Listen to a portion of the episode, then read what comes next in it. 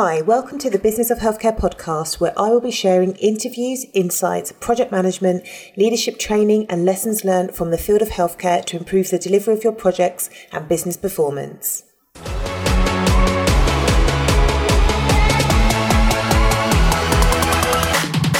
Today, I've had the pleasure of interviewing the award winning Ishani Patel. Ishani is a GP and an entrepreneur. She's the co founder of Lantum and she was incredibly kind in giving us her time today to share what goes on behind the scenes at Lantum.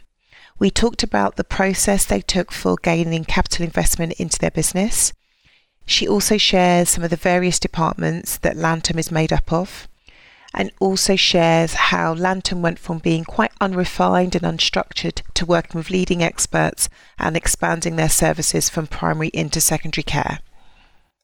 The mission for Lantum is to save the NHS £1 billion, and to date, I believe they have saved the NHS £15 million, so they are well on their way. From a practical point of view, Ishani shares with us how she manages her multiple roles. And she also shares with us a period of time when she dealt with some negativity and how she turned that into something positive. We talk about her decision to take on an MBA in this interview, Ishani also provides some advice for doctors considering a career in primary care and the benefits that primary care can bring. And Ishani also shares some advice for those looking to set up a health related business working with the NHS. So I know that you're going to love this one. And I would love to hear your key takeaways on our social media handles. You can find me on Twitter at THC Primary Care, and you can also find me on LinkedIn at just as Tara Humphrey. Enjoy. So, hi Ishani. thank you so much for joining us on the Business of Healthcare podcast. How are you doing? I'm doing very well. Thank you for having me. It's a great start to the week. My pleasure. So, we'll jump straight in. For those of my listeners that may not be aware of who you are, please could you give us a short introduction of who you are and what you do? Yes, so I am Ishani Patel. I'm a GP in Northwest London. I'm co founder of a workforce engagement platform called Lantum, and I'm also leading the Northwest London Digital First Accelerator. But what underpins all of that is yes, I'm a jobbing GP, and I'm also a student doing my executive MBA and support the Royal College Innovation Mentorship Program by mentoring some of the uh, other GP innovators. So I would like to start. What did you want to be when you were little? I wanted to have some kind of role in wildlife conservation. I actually don't know where it came from, but I think you know my parents being East African and and have it you know having grown up in Kenya and Uganda, I've just always been fascinated by by wildlife and you know now I know sustainability and climate change is such a such a big thing, but so is wildlife conservation and yeah, if I could go back, I'd probably do something more to help elephants and the black rhino. I think is what I'd want to do if I wasn't a GP now. so, how did you get from there, that thought, to now you are an award winning entrepreneur and a GP? Oh gosh, I think that a lot of it has stemmed from watching my parents from a really young age kind of graft hard and and I think whilst it might be a bit cliche for for parents to want their children to be doctors, I think that for me, that's been very much central to to to all the roles. And i think the gp is like the core and then all the other things are add-ons to the core um, and I think because they they've you know started businesses and run businesses and, and really slogged, I, some things pass down, or maybe I just don't know any different. So waking up at 5 a.m. I've been doing that since I was 10. yeah, it just comes naturally, I think, to want to work hard and build something. I think it's probably a little bit subliminal and maybe not as conscious as I'd like to think it is. So let's start with Lantum. For those of us that aren't sure on what is Lantum, what is Lantum, what is the mission, and what makes Lantum stand out from other platforms in in a similar space?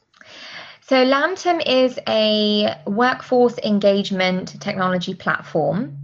We build system-wide and organization-wide staff banks for all types of staff, clinical and clerical with e-rostering components and NHS e-pension capabilities and auto payments and, and a Rocket Pay fast payment system. And, and when you pull all of that together, what that has enabled providers to do is to improve connectivity and engagement with local staffing, local clinical and non-clinical workforce.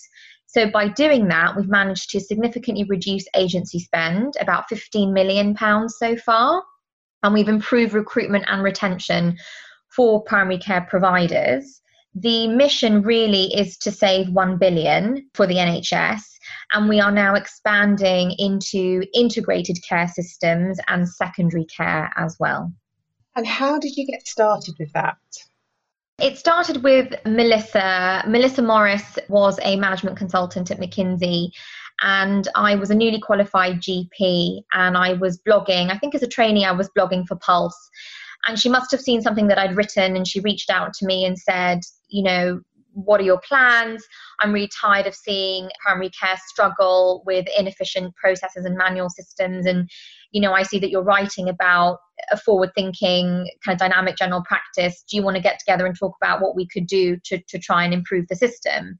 So we met and and sort of, I guess what was called Network Locum at the time was just a very simple connectivity platform connecting single site practices to GPs and over over time, our vision has evolved to align with the GP Forward View and, and the NHS long term plan.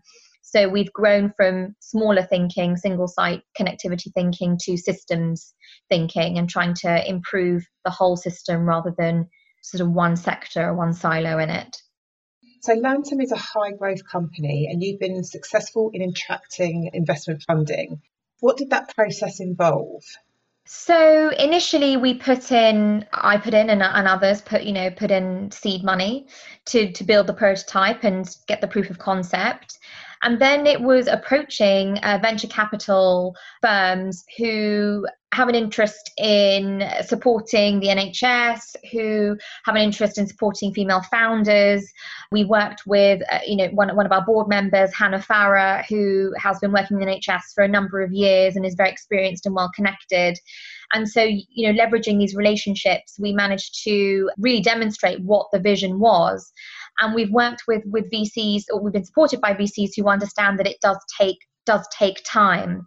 And we're proud to say now that we are standing on our own two feet. And it's obviously been a, been a what a sub eight year eight nine year journey to, to get here. So yeah we, we are we are quite proud but we know we still have a long way to go. Are you building to sell no, we're not building to sell. Uh, that's it's not something we talk about actually at the at the certainly not at the moment, and I don't think it's in our medium term plans at all.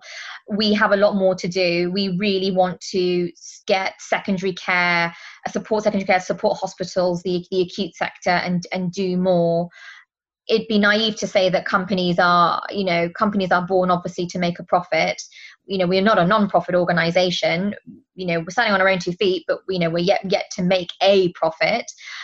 So yeah we're not looking to sell at the moment. I think i'd, I'd be disappointed if if that those were the conversations we were having at the moment. We've got so much more we want to do. So what did the investment enable you to do that you couldn't do before?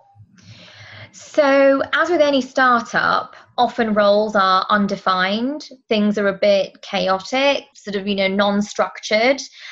And what the investment has helped us do is to really standardize and structure the business.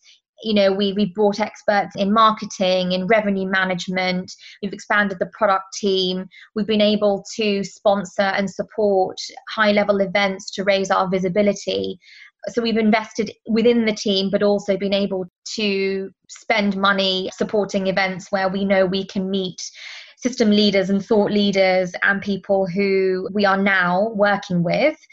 So i think the best thing has been growing the team and bringing in experts to help run these teams more effectively. And how big is your team currently? So we're over 60 people now and we are actually going to recruit a few more to help with our in house marketing. And from a culture perspective, what sort of people are you looking for to join your team?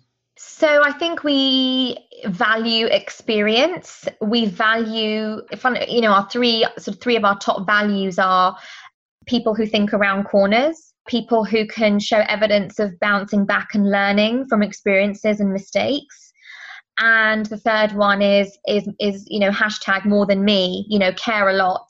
People that are not looking to just think of their own personal and professional development but people people who are looking to help grow and mentor other people in the company as well. That's excellent. So there are many functions and departments that make up a business. Can you share what does the kind of structure and the departments look like within Lantum Yep. So we've got, I guess, key divisions. We have our customer service and compliance side. So that's obviously supporting GPs, rota managers, practice managers, you know, anywhere from the rostering to ensuring CQC documents are, are all uploaded and, and date stamped. We've got the demand side, so that's probably more the sort of the commercial side. We've got marketing and communications, we have engagement, and we've got operations, we've got development and technology as well. Obviously, that's the big, that's probably most important is product development and the tech side. So those are the main categories within the company. As a GP, how have you managed to get your head around all of those elements? So I was actually a GP partner for a few years, and there are common threads to running a 40,500 GP practice as there is to running a team of what started off as sub 20 to now more than 60. So I do think the skills are transferable, which is probably why we're seeing such a burst of innovation amongst amongst doctors, not not solely GPs, but but lots of clinicians, because there is a, there is a true parallel, and so I think that working in one has helped has helped the other. Um, and, certainly working in a startup has helped bring innovation and dynamism to to the GP practice I was working in when I was a partner. I'm on a, a, a well, I've left at the moment because I'm finishing my MBA, but the ambition is to go back to a, a partnership because I do think general practice needs to be more forward thinking and not so fearful of trying new things and we're in so much change at the moment with primary care networks being introduced since July. I think now's now's the really exciting time, and I want to be able to contribute to that.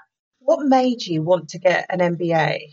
I was thinking about it, gosh, probably for ten years, and I thought that I needed to get more experience before learning the knowledge because I, it has helped me understand the theory a lot a lot more. I think if I'd done it, you know, on just become, you know, soon after becoming a, a doctor or becoming a GP, it probably would have been too abstract for me. But now, now I feel like it's the best time because um, you know the core modules absolutely align with all the different parts of running a startup and a, and a practice. So it's been really helpful to to to bring those learning learning points in. And also with the digital front door accelerator northwest london which is a huge project it really has helped to understand how to measure quality outcomes targets engagement change management organizational development. All of that has been enhanced by by my studies.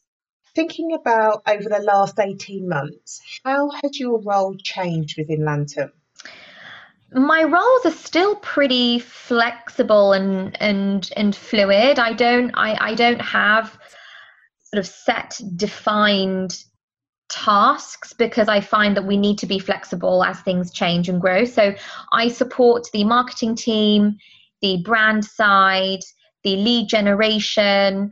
I have insights into what's changing on the ground, especially when it comes to primary and integrated care.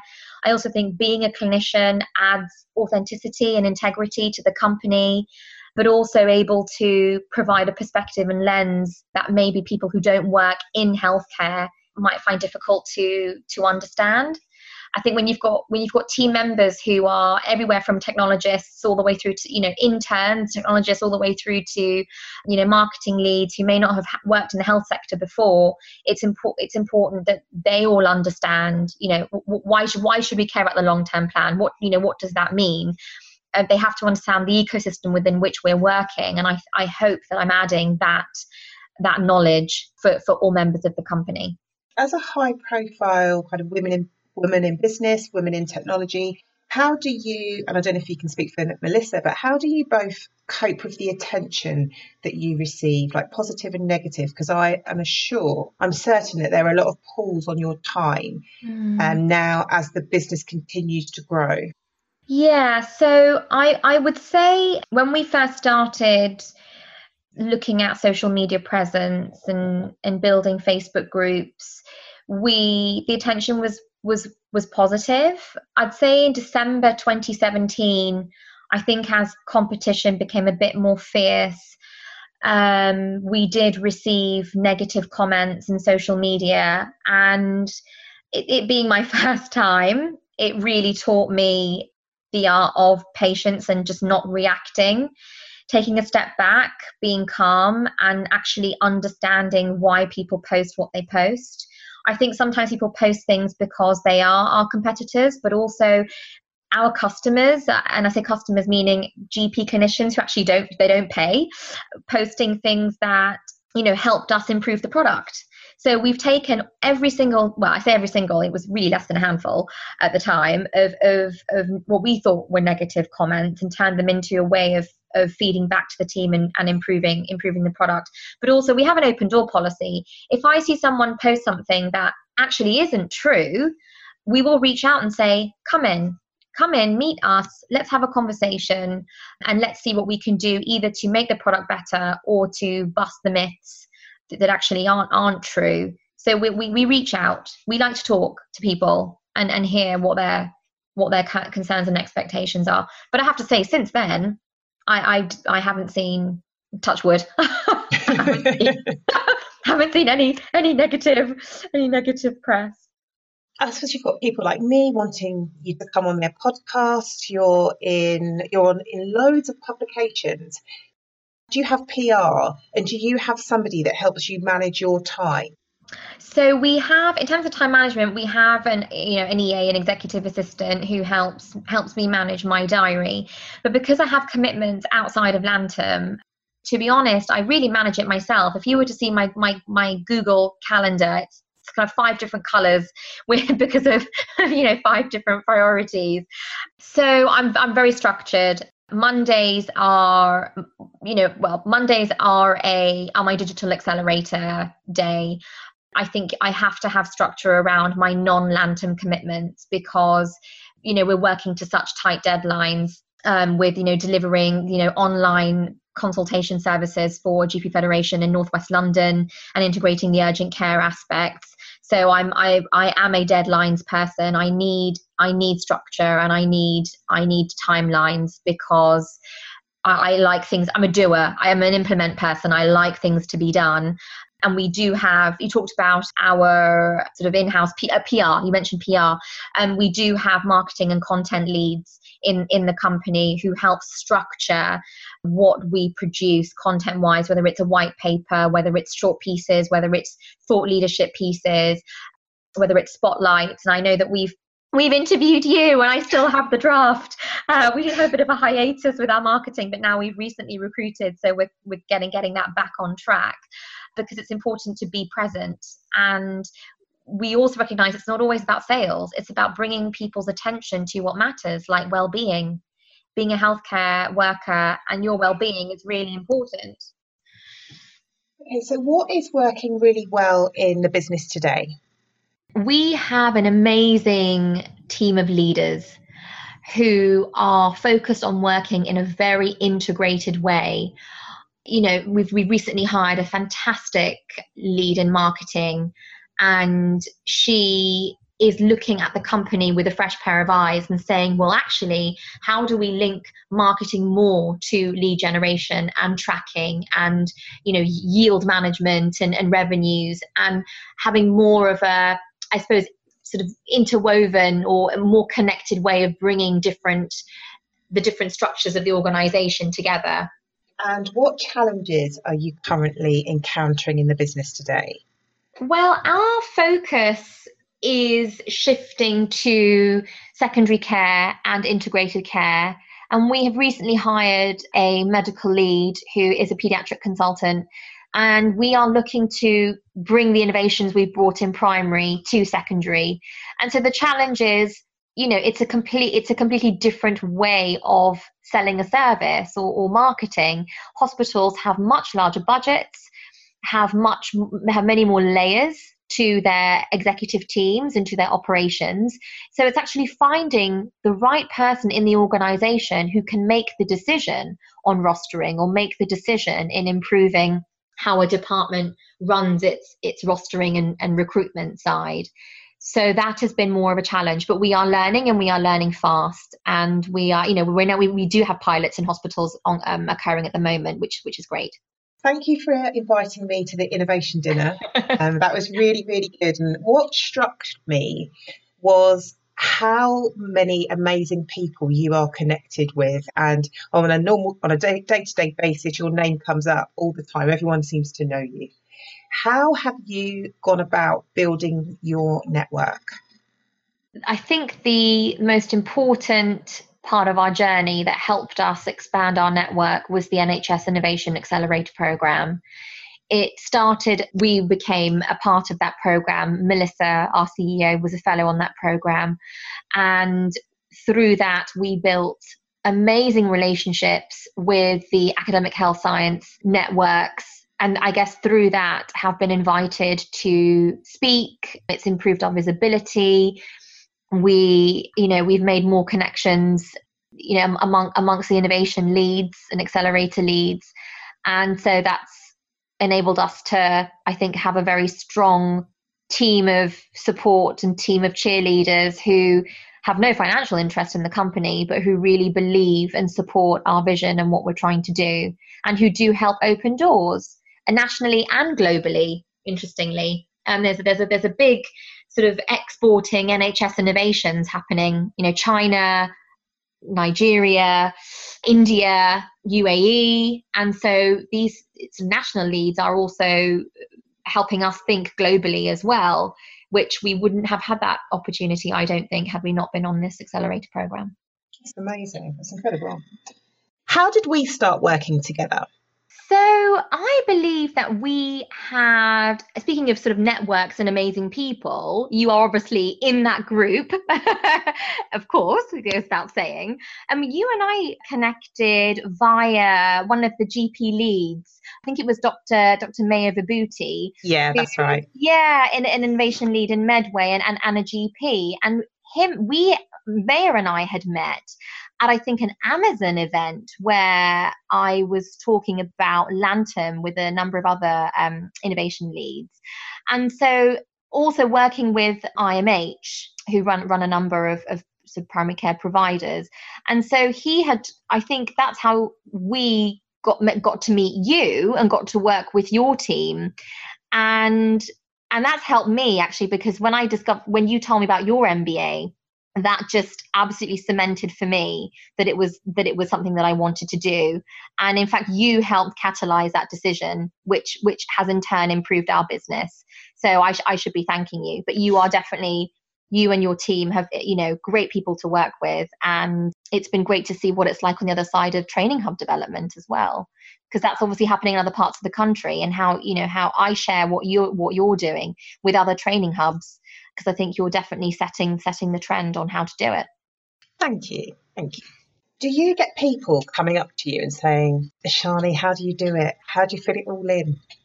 I do, but then I look at people like you and think it's a walk in the park compared to everything you do and juggle on a day-to-day basis.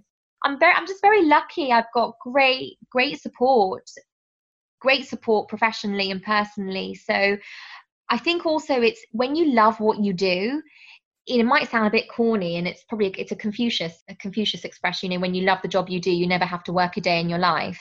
And I'm very privileged to say that I probably feel like that almost 90% of the time because I do love all my roles and uh, believe in what we're trying to achieve in Lantum and, and outside. What advice would you give to somebody considering primary care as a career but isn't sure?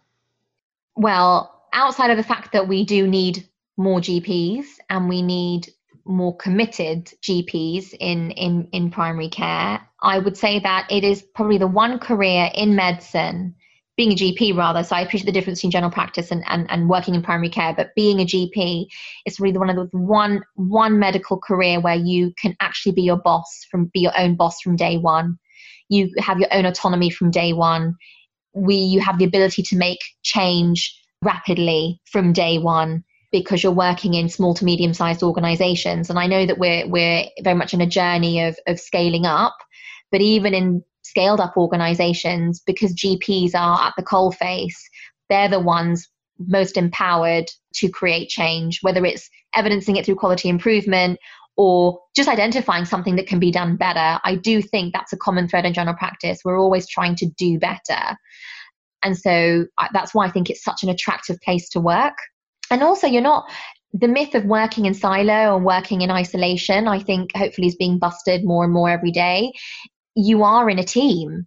And i mean hopefully you know you're, you're in a very good team and a very supportive team. So i would say i'd say it's just a great place to thrive and explore other things. You know you can be a gp three days a week and do other things and and you know still sort of you know wrap wrap like you know work around your life and not lose that work life balance. Going back to the bit about autonomy what do you say when people say, well, Lantum is great, but it promotes that locum lifestyle, that part time working, and we don't have enough GPs working full time in salaried positions. What do you say when people say that? That's probably a regular a regular challenge that that comes and and my response to that is we are actually an agnostic platform. We the reason we changed our name from Network Locum to Lantum was because we were worried that people were thinking we advocate being a locum clinician above all other roles. And actually, we don't. We are a staffing platform. We have partners, we have salarieds, we have sessionals, and obviously non GP clinicians all plugged in, you know, nearly 20,000 clinicians and non clinicians actually all plugged in. We don't say being a locum is better than being a partner. What we say is that actually you choose what's right for you and we will support you however we can. And we've managed to improve recruitment and retention. We don't charge a fine for people that go from sessional to permanent roles. In fact, we celebrate those. Those are those are a success for us. And we've got the data to say that we're we're we're we're, delivering. We're, we're we're kind of partnering with primary care to address the recruitment and retention issues. So I would say, yeah, we're not pro locum over other other types of working. We're supportive of how you want to work as an individual. That's when that's what i that's what i mean when i say autonomy. Yeah and and most in fact most of our gps are salaried who top up with sessional because they like the fact that they can do both. They like that they can you know whether they're using locum organizer and booking their own shifts and that diary integrates with Lantum so they get they get sight of shifts they wouldn't have seen before. It, we're actually helping people who wish to work both ways. My last question is what advice would you give to somebody looking to set up a business in the healthcare space? Wow. You mean nhs or healthcare generally? Because they're, they're very different. I think in the NHS? Mm. First of all, there has to be anyone setting up a business has to be solving a problem. I think what what that that headline question is: What problem are you trying to solve? What existing solutions are there? What does your is it a service? Is it a product? Who are you going to work with to make it happen? People can start businesses solo, but I do believe the people you surround yourself with, the opinions that you that you seek, you know, talk to chief execs, talk to innovators. The Royal College, in fact, the Royal College started the innovation mentorship program because they could see that there was a massive enthusiasm from GPs to want to innovate. And so they they selected, I think, 10, 10 mentors. So I you know, mentorship is is an amazing way to stay focused and to help find solutions because it can be quite frustrating when you're setting up a business to deciding how you're even going to fund it. Are you going to self fund? Are you going to raise? Are you going to crowd fund? You know, all, all of these options. So I, I would say, you know, what what problem are you trying to solve? First question. Thank you so much, Ishani. I really appreciate your time and hope you will catch up soon. Yes, of course, absolutely. So there you go, folks. I hope you enjoyed it. And again, I'd love it if you could share it. And if you have any key takeaways or you'd like to provide any feedback, I would love to hear what you've got to say on our social media channels. You can find us at THC Primary Care on Twitter and you can find me on LinkedIn at Tara Humphrey. And I look forward to coming back to you next week with another episode.